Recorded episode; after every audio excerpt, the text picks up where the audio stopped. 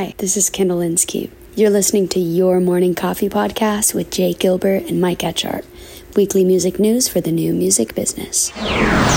From Billboard, music streaming revenue growth expected to fall by 3% by 2029, says MIDiA Research. From Rick Beato, this insider Spotify data is mind blowing. And another from Billboard the music business is finally starting to pay attention to streaming fraud. Mm-hmm. Boy, we have got an episode, Jay. I am ready. It's our 145th edition of the podcast, so we're glad you're here. Kick back, relax, and let Jay and I wax poetic right about now. Stand by for transmission. This is London calling. Wake up! Your morning coffee is on the air. On the air. On the air. On the air. On the air.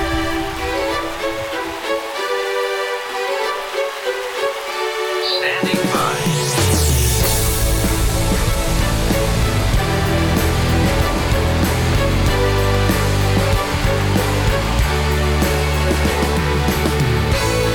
Your morning coffee. The weekly music news for the new music business. It's the highly curated, agitated, advocated, moderated, and liberated digital music information that you need to know. We are your digital music authority. And now, from our studios in Hollywood, California, here's your hosts, Jay Gilbert and Mike Etchart.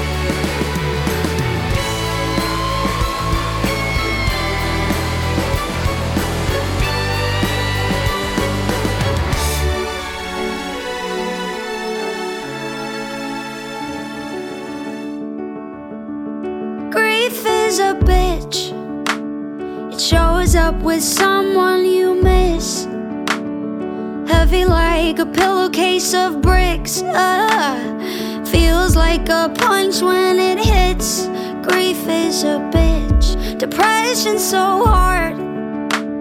It sneaks and poisons your heart. Builds you a cage in the dark. Ah, the only way out looks too far. Depression's so hard. If you know, then you know. And if you know, guess I'm not alone. Ooh.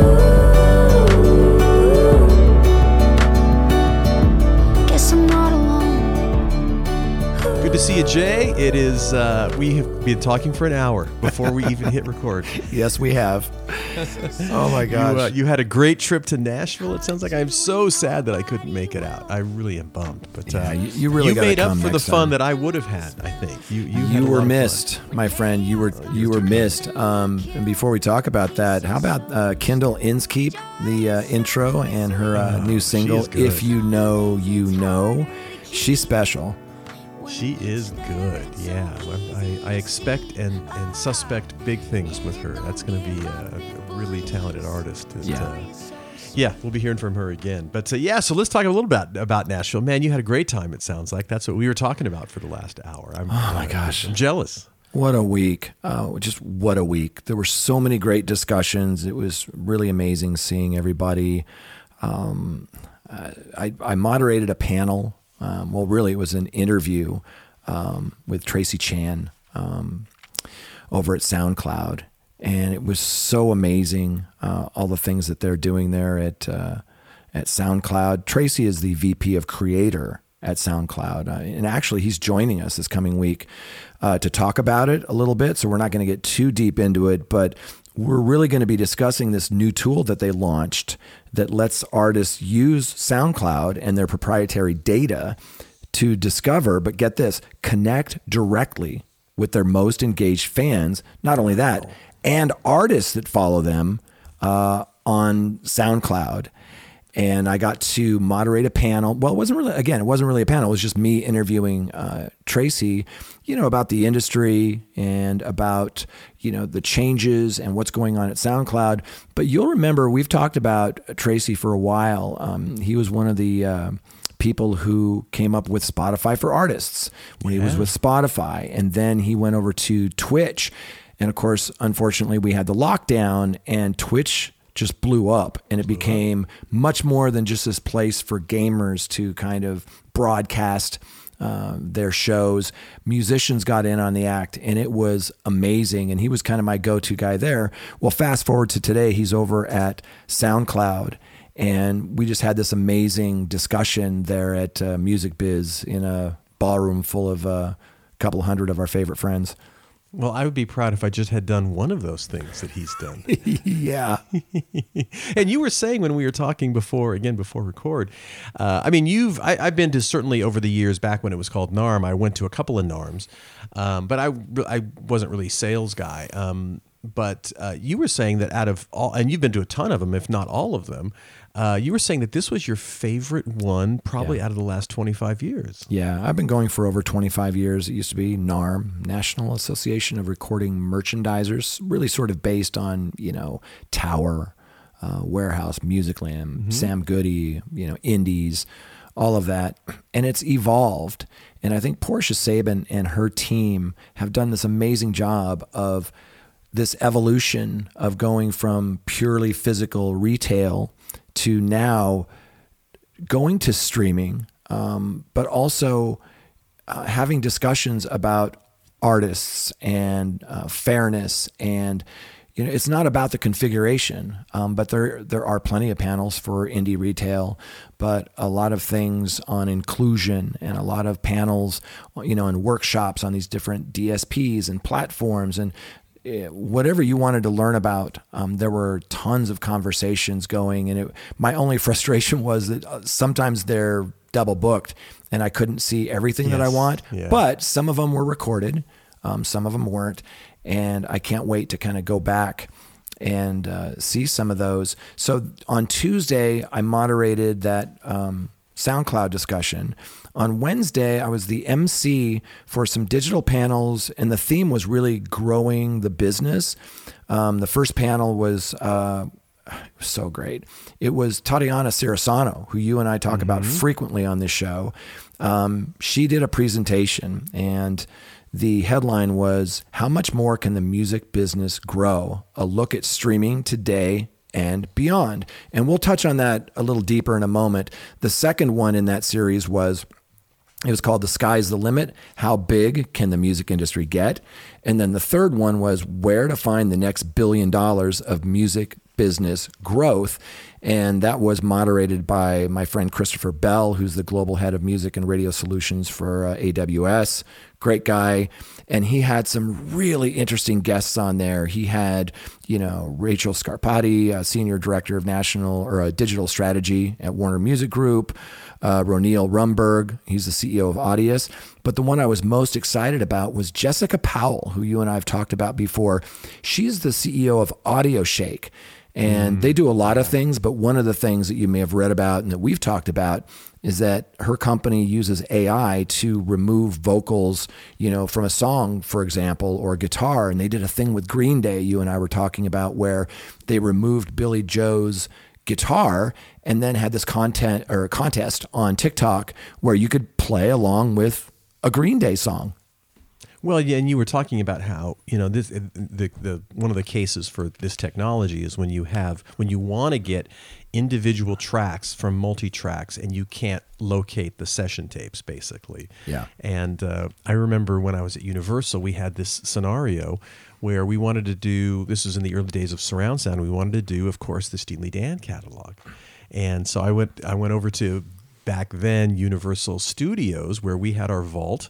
I pulled the two inch reels, the 24 track session reels from the first Steely Dan album. Wow. And we pulled it, we opened it up, and there was this old piece of cellophane tape on the end. And we're like, that's weird. And we, we put it on the tape machine, and Reelin' in the Years, maybe their most famous song, was gone. couldn't couldn't can't make surround sound mixes if you don't have the session tapes. And it, these er, there were there were ways of kind of you know ta- taking the stereo masters and getting this kind of sort of surround sound, but you really need not the same. multi-tracks. Not the same. And so th- this technology is is just exploded in the last 10 years, let's say. And it was used in the Beatles Get Back movie when they tried to pull, you know, they had these recordings of them conversing, but they wanted to I- isolate John and Paul's conversation. Same technology. So it's unbelievably useful in Yeah. movies and film and television Yeah. and music. And boy, that's exciting. It was Exciting really cool. And then it was funny on the flight home, I was listening to uh, Bubble Trouble, the podcast, one of my favorites, you know, with uh, Will Page. Um, and they were interviewing her. So it was, she's awesome. Um, we should get her and, and talk with her on, on this show. But a couple of other things really quickly. Um, our good friend Garrett Levin from DiMA, uh, the Digital Media Association, we've had him on the podcast. Sadly, he's stepping down. I Um, know. Yeah, and I, I reached out to him. I, I'm really bummed, but I'm happy for him. He's got some new opportunities. But um, when I went to Nashville this last week, he sent me a note saying, um, "Hey, I'd like you to meet uh, Sally Rose Larson. Um, she's the VP of Government Relations and Public Affairs at DiMA." And I said, "Sure." So we we met up, and uh, we talked for two hours and it was fantastic. We had just such a great conversation. Um, honored that she listens to the podcast. Um, she was the uh, chief of staff for a, um a senator from Georgia for years. She's super smart, super passionate about music, and uh, it, it was one of the highlights of my trip.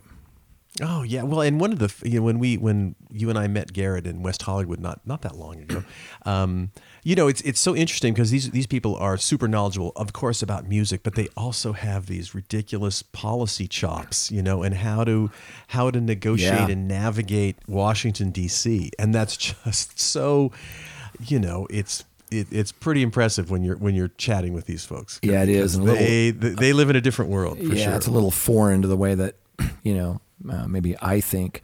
So it was a really great trip. Um, got to spend some time with some really smart people and and uh, attend some really interesting panels. Um, and those ones that I was kind of the MC for, that first one we should dig into because that's really our first story and that was uh, Tatiana Cirisano, who we we talk about a lot, you know, on this show, and uh, they did a story about the panel. Um, and that was the headline you already mentioned: music streaming revenue growth expected to fall by uh, or to three percent by 2029, says MIDiA Research, and it's really interesting. I'd like to talk through some of the takeaways from that um, presentation that Tatiana gave. It was it was amazing. And and for me, since you and I talk about her a lot and some of the articles that she writes for MIDiA, it was really kind of a thrill to you know to to talk with her. And uh, actually, you know what? Before we jump in. Um, b- before I forget, like I tend to do, let's thank our sponsors really quickly. I'm starting with uh, Hypebot. Um, since 2004, Hypebot has chronicled the new music industry and the trends and technologies that are changing how music is discovered, consumed, marketed, and monetized. It's edited daily by founder Bruce Houghton with help from Alana Bonilla. Hypebot and sister blog Music Think Tank are published by live music discovery and marketing platform Bandsintown. And Bandsintown, over 74 million live music fans trust Bandsintown to get personalized concert alerts, recommendations, and messages from their favorite artists. It's the number one artist service platform connecting over 560,000 artists with their super fans. Managers, labels, agencies, and artists access their own dashboard to manage and promote their tour dates across all platforms. Big thanks to Hypebot and Bandsintown, and of course, not only is Jay Gilbert a debonair man about town, but he, my buddy, is also a music business consultant. He's the curator of the weekly Your Morning Coffee newsletter and a former executive with Universal, Sony, and Warner Music Groups. And one would assume somebody who was racking up the frequent flyer miles. Yeah, it's between been a little busy. Nashville. Yeah. Yeah, it's been a little busy lately. Um, and this gentleman sitting across me, my dear friend uh, Michael Etchart, longtime host of Sound and Vision Radio, formerly of SST Records, Warner Music Group, Capitol EMI, and Universal Music Groups.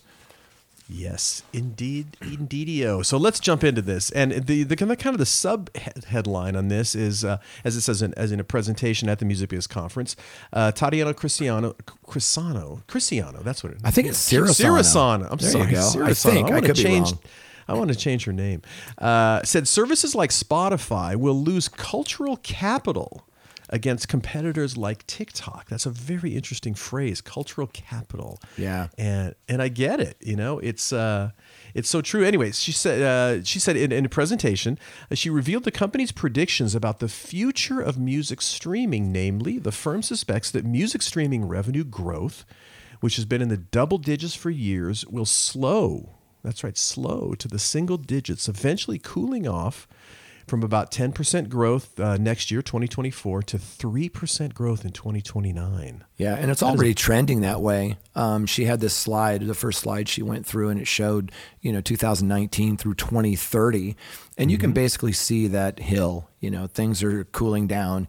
You know, from kind of a high uh, from 2021, maybe well 2020 as well, kind of the pandemic years where there was this unusual 34% growth in 2020 and 37% growth um, in 2021 of subscription um, um, streaming, and then it's just started to fall from there. From you know, 2022 is 20 percent, 2023 is 15 percent, and so on and so on. And she thinks that by you know 2030, it's going to be very slow growth of about uh, three percent. So let's talk about some of the takeaways um, from this presentation. It's a, it's a wonderful presentation. I hope they uh, they post it. Um, I took a couple of snapshots of the screen while I was sitting there watching this, so I uh, I didn't forget. And then of course the piece um, that you're alluding to in Billboard has a lot of these points too. But I'll take the first two uh, uh, takeaways from Tatiana. One is as music streaming reaches peak saturation in established markets, revenue growth is slowing. Okay, we just touched on that. More artists are realizing streaming is neither a place to earn revenue nor connect meaningfully with their fans. Wow. Yeah, so true. Uh, also, so they are turning to platforms where they can build and monetize fandom.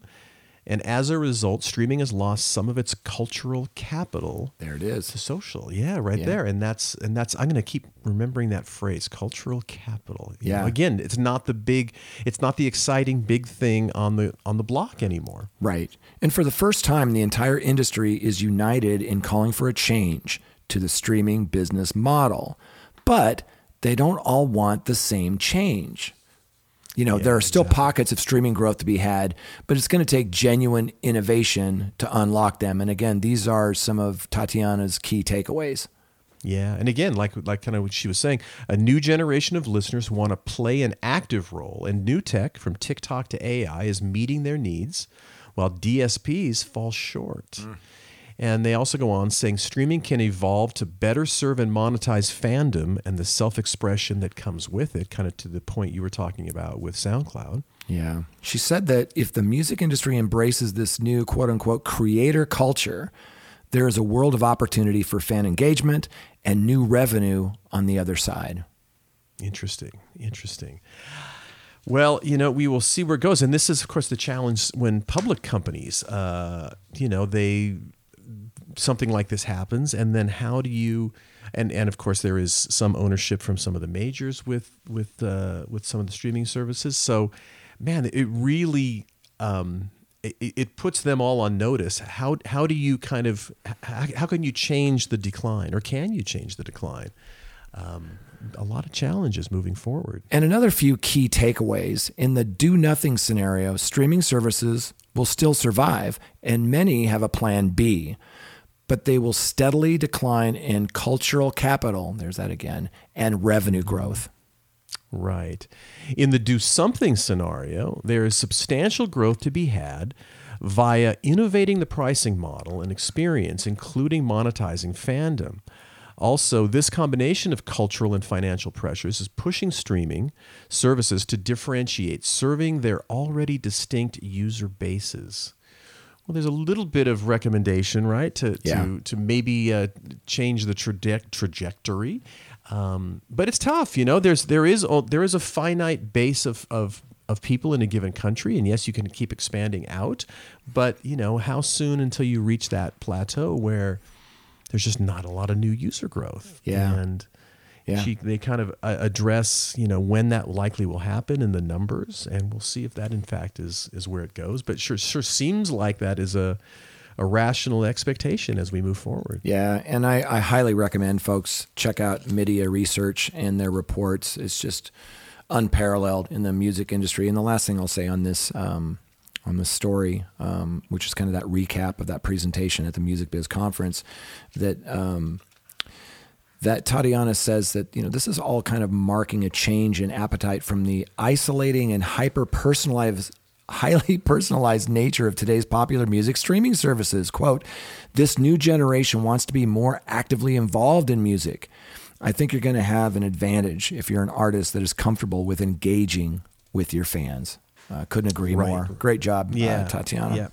Good stuff. Interesting. And uh things to mull over as we move forward Yeah. well the next story was really interesting also jay from rick beato the insider spotify data is mind-blowing so this is a youtube video Mm-hmm. actually and we're gonna we're gonna we're gonna be rick for a minute and talk about some of the things he mentions Yeah. but uh really interesting concepts and uh you know he's so inquisitive. I mean if you, if you don't follow rick he's a very interesting chap and and has a lot of interesting takes on this stuff. So i'll let you start. Well, it's one of my favorite um, YouTube stars. I, I watch everything he does. It's just he, he comes at the industry from a very knowledgeable point, and I always learn things from his videos. And some of them are entertaining, and some of them are educational, but they're they're all great. Anyway, um, the title of this video on YouTube from Rick Beato, "The Insider Spotify Data is Mind Blowing," and it's only two minutes thirty five seconds.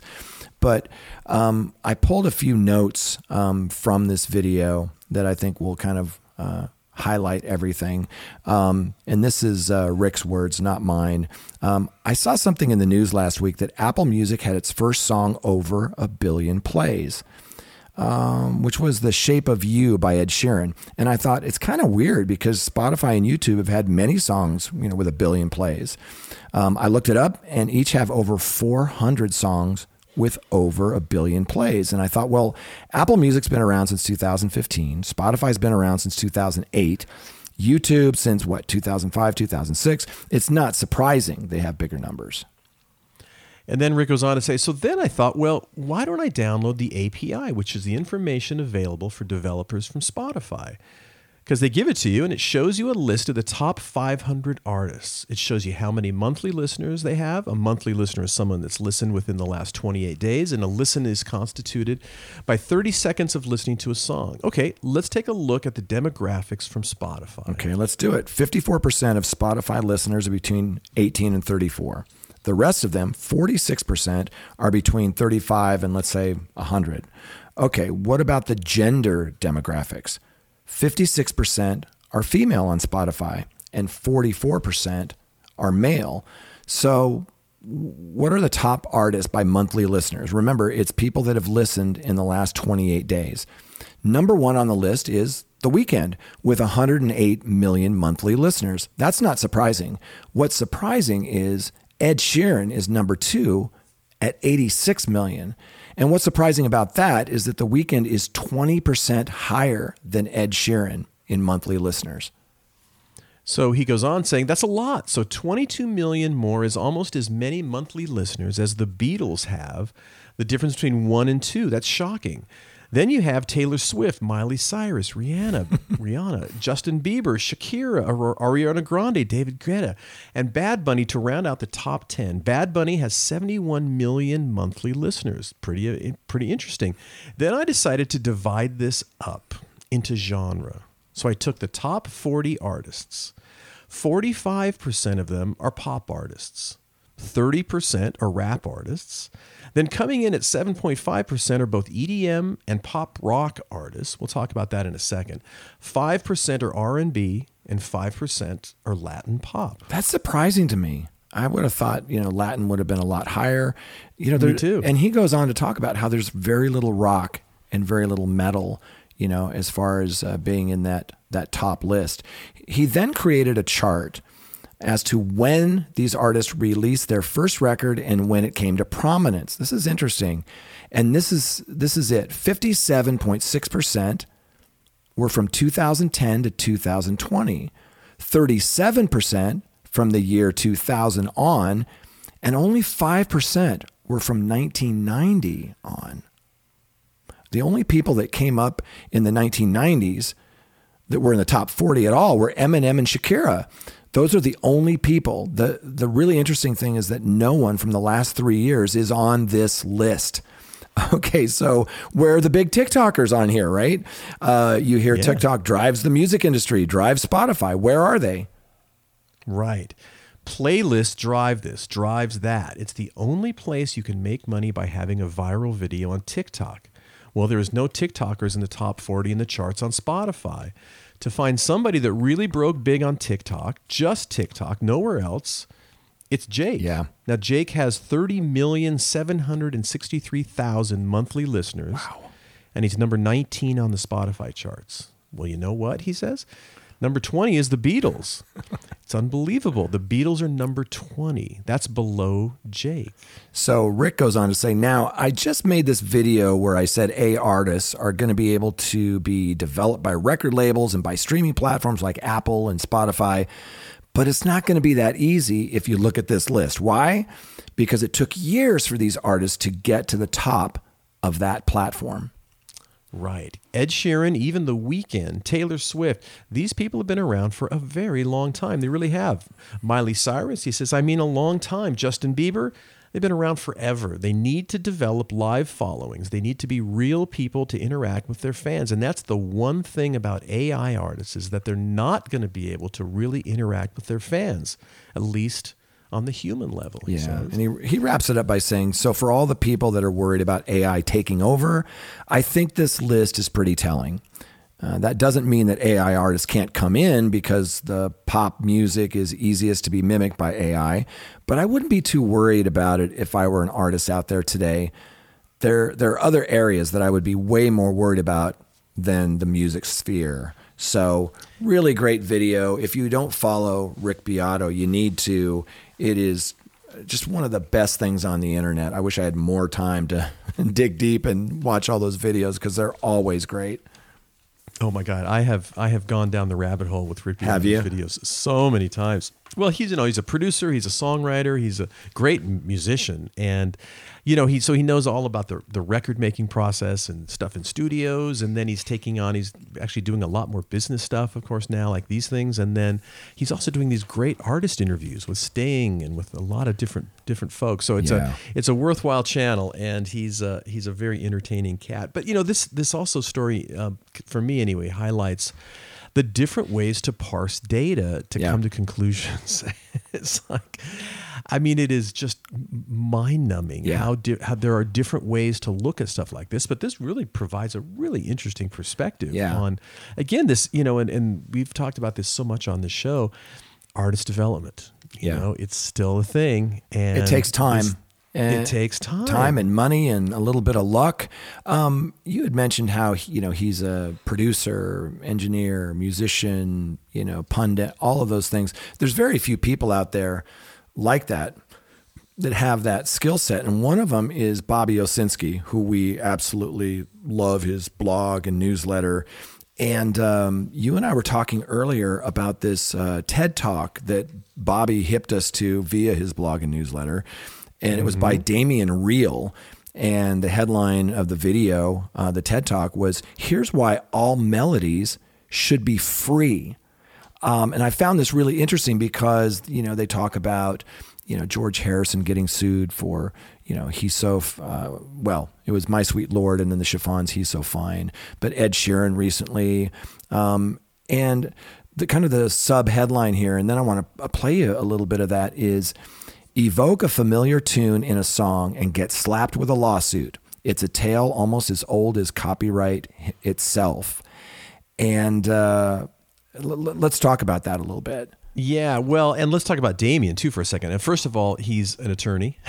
he's also a musician and a producer and an engineer, and then he's also a coder. You know, so this guy comes at it from a really interesting perspective. And he digs into why owning a melody is a ludicrous legal assertion and composes a radical solution for the musical woes of songwriters everywhere. Oh my gosh, this video blew my mind. Thank you, Bobby, for putting this uh, up for everybody. Um, so, we're just going to play you two minutes of this 16 minute uh, video, but I highly recommend you check it out again. It's uh, Damien Riehl. Here's why all melodies should be free. Let's listen into Damien Riehl's TED Talk. Now think about your favorite musician getting sued. And that lawyer saying, I represent this group. I think you heard their song and then you wrote your song. You violated their copyright. And imagine your musician saying, No, that's not true. I, I don't think I've ever heard that song. But even if I did, I certainly wasn't thinking about them when I made my song. Imagine the case going to trial and a judge saying, You know, I think I believe you, musician. I don't think you consciously copied that group. But what I think did happen is you subconsciously copied them. You violated the copyright and you have to pay them a lot of money. Now, this is a different way of thinking about music in a way that judges and lawyers haven't thought about, nor have musicians. Because when those groups have thought about musicians, they think about them drawing from their own creative wellspring, bringing from nothing something into the world. They have a blank page upon which they can put their creativity. But that's actually not true. We came to a realization that you may have had, saying, you know, that new song, that sounds a lot like this other old song. And there's a reason for that. We've discovered that there is only so many melodies. There are only so many notes that can be arranged in so many ways. And that's different than, say, visual art, where there are an infinite number of brushstrokes and an infinite number of colors and an infinite number of subjects that to accidentally do them is very difficult. Similarly, with language, the English language has 117,000 words in it. So the odds of accidentally writing the same paragraph are next to zero. In contrast, music doesn't have 117,000 words. Music has eight notes. Do, re, mi, fa, sol, la, ti, do. One, two, three, four, five, six, seven, eight. And every popular melody that's ever existed and ever can exist is those eight notes. So I approached my colleague Noah. I said, Noah, can you write an algorithm to be able to march through every melody that's ever existed and ever can exist? He said, Yeah, I could do that. so at a rate of 300,000 melodies per second, he wrote a program to write to disk every melody that's ever existed and ever can exist.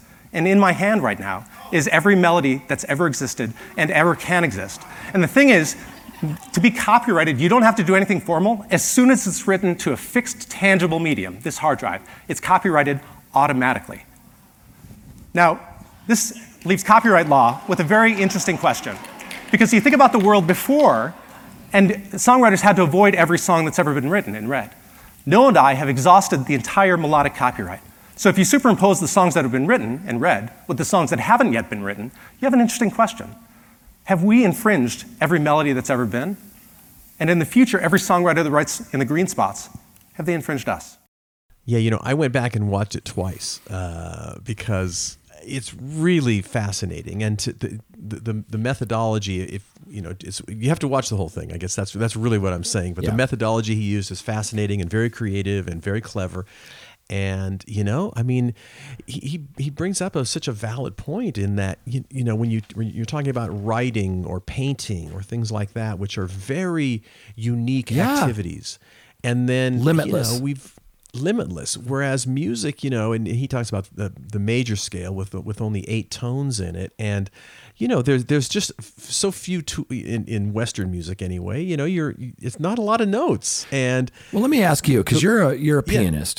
Um, there are eight notes, but if you count like flats and sharps, there's like there's only like twelve, right? I mean, am I missing? yeah. So No, if you no, do no, that for different octaves, that is really limited to the number of melodies. And so his kind of algorithm that he and his partner put together basically found every melody that ever was or ever could be in all these different keys. And I highly encourage you to listen to this because if you're writing a song today, it's going to be really challenging not to hit some of those patterns, some of those melodies that have already been written over the history of music.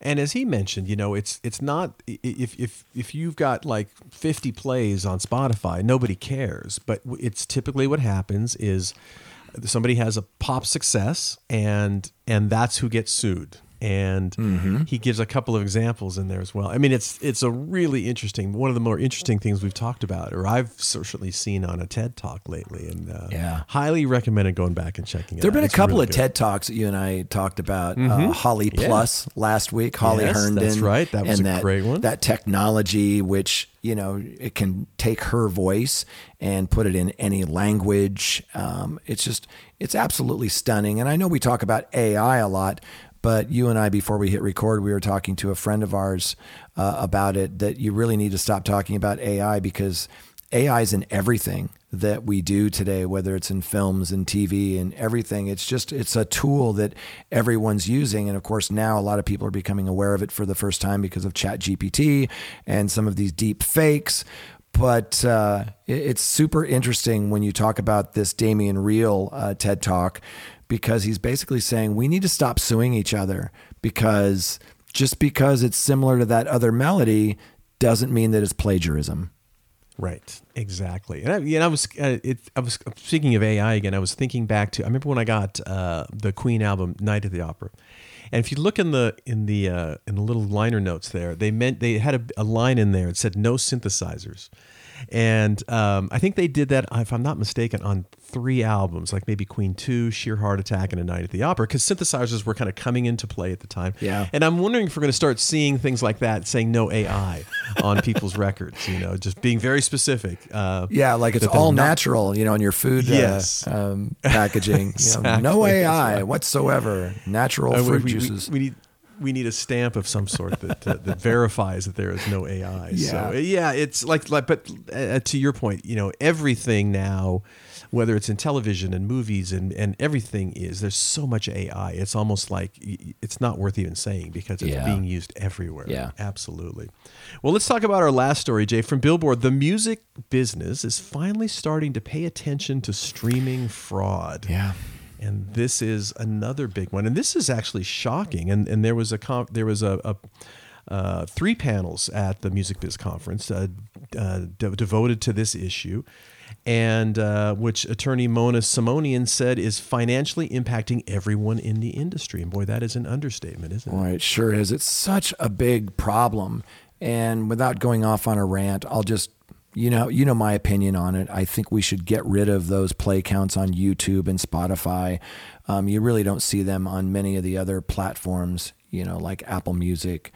Um, I think that it it causes some people to try to game the system because if you're being judged on those numbers and maybe somebody's looking to put you in a festival or wh- whatever it is, it's like a scorecard and it's very misleading because it doesn't incorporate how much engagement is it lean forward is it lean back you know it it's just one metric and standing on its own it it causes people to try to game that number, and there's a lot of ways that uh, people do it. Um, this piece, by by the way, is written by one of our favorite writers over at Billboard, Elias Leight. Yes, indeed. Absolutely. And so it, it kind of starts off saying, um, this is a really interesting article. It said last year Pandora started to get suspicious about the streaming activity of a prominent prominent act. That that's what's really interesting, by the way. Uh, George White, who's the senior VP of music licensing at SiriusXM and Pandora, uh, said this is a top artist by every measure. Some of the interest from Pandora users was clearly genuine, but at the same time, the platform picked up abnormalities, lots of quick skips, White noted, and very unusual ratios of radio listening to premium listening, along with social media sites actively posting tutorials for how to game the Pandora system and teaching potential users how to drive those streams even higher. Yeah. And he said this is a challenging and more difficult. Uh, he said this is challenging and more difficult to, de- to detect because it's under a background of legitimate activity. And he said that Pandora is seeing more of this type of behavior around established artists, which is wild. Yeah, so George White was one of 11 different speakers across a two hour, three panel extravaganza. You know, it covered a lot of ground. Um, and this, again, this is at Music Biz in Nashville last week.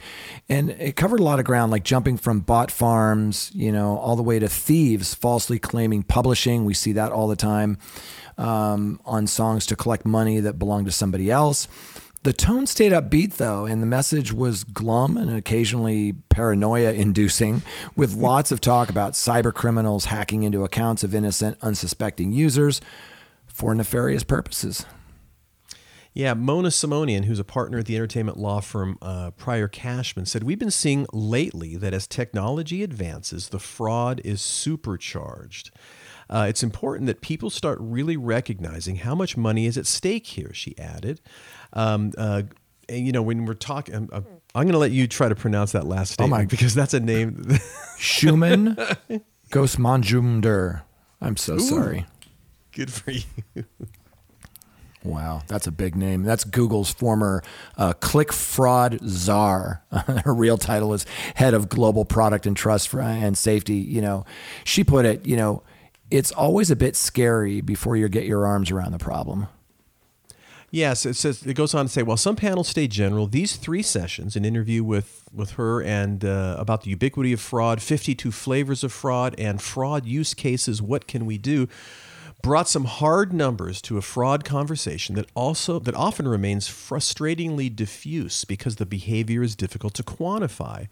Uh, White uh, had his Pandora case study, and Andrew Batey, uh, co-founder and co-CEO of the fraud detection company Beatdapp, came armed with numerous examples and a boatload of graphs. There was the account that recorded 33,500 plays in one week. The average user has a few hundred to a thousand plays a week, uh, Batey said.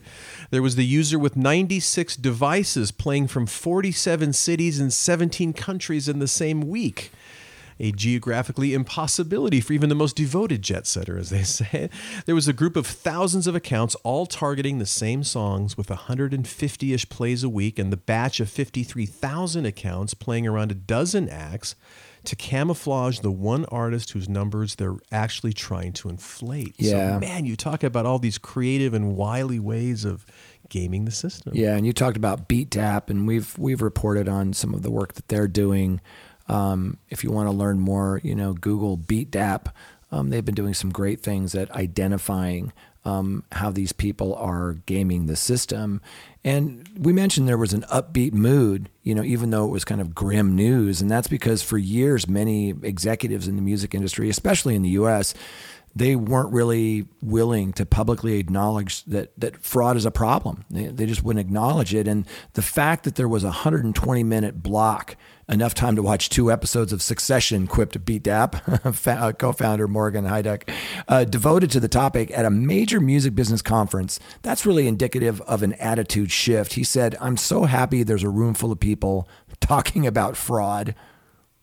Yeah, absolutely. It says while recent recent studies have concluded that around 80% of fraud is financially motivated, grifters running bot networks to white noise to white noise recordings, for example, rather than the work of actual artists, uh, they say they go on to say we've seen enormous strides in identifying that activity really early.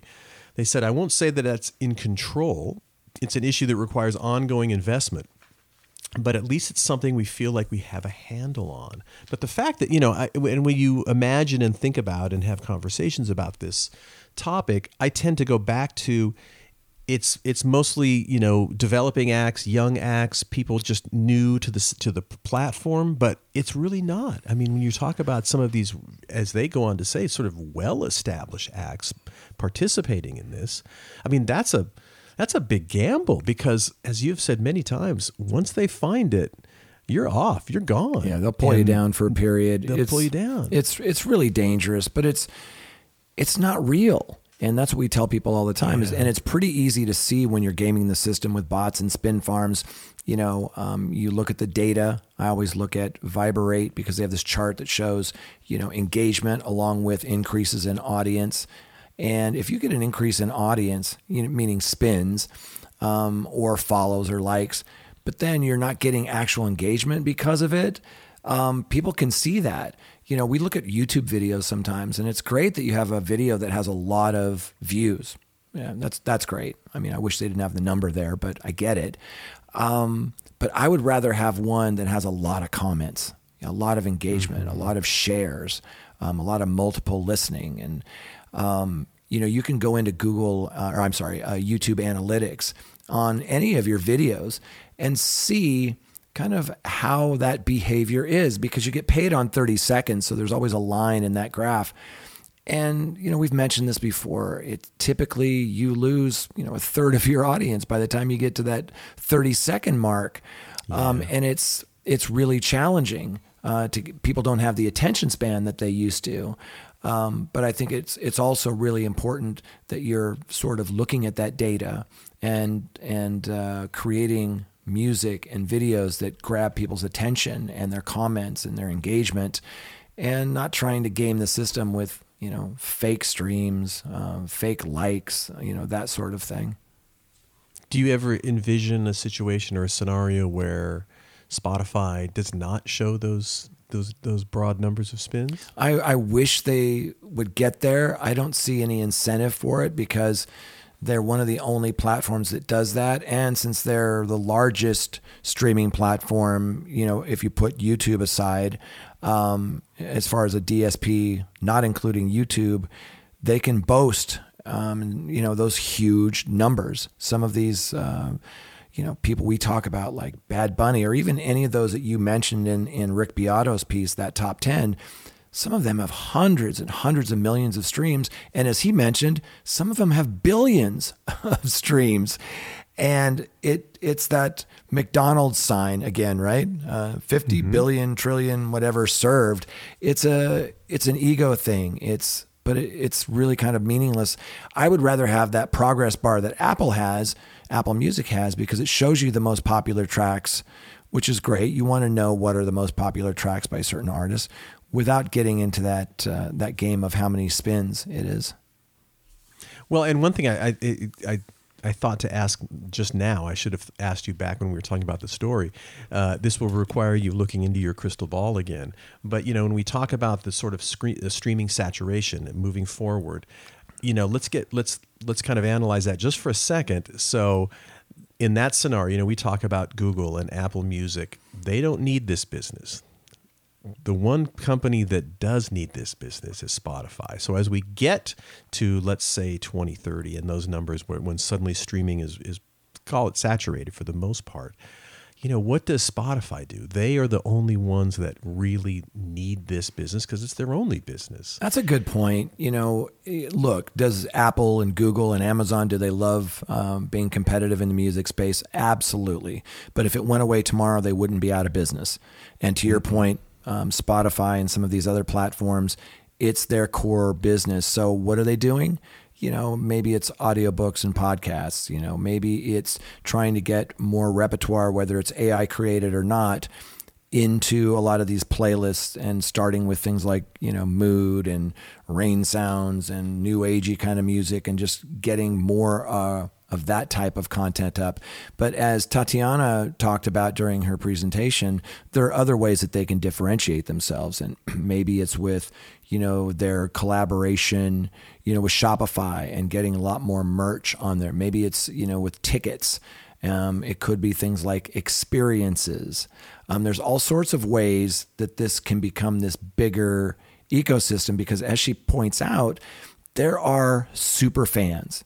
I mean, just crazy super fans. You and I are super fans of certain artists, and we want to support them. Whether you have a turntable or not, you'll buy the vinyl. You know, with Taylor Swift fans buying the cassette, you know, we're supporting our favorite artists by doing uh, some of these things.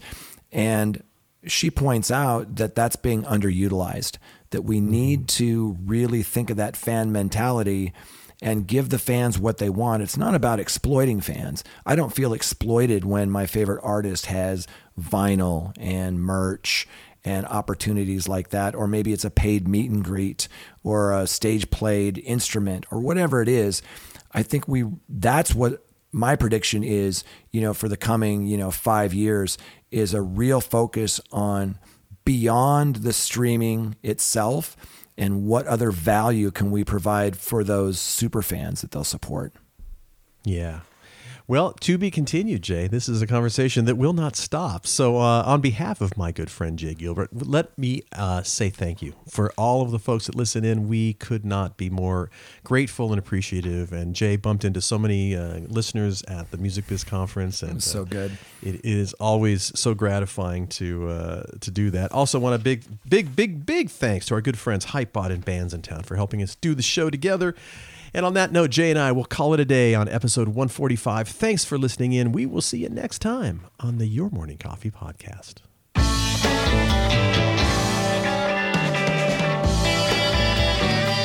You've been listening to Your Morning Coffee, the weekly music news program for the new music business.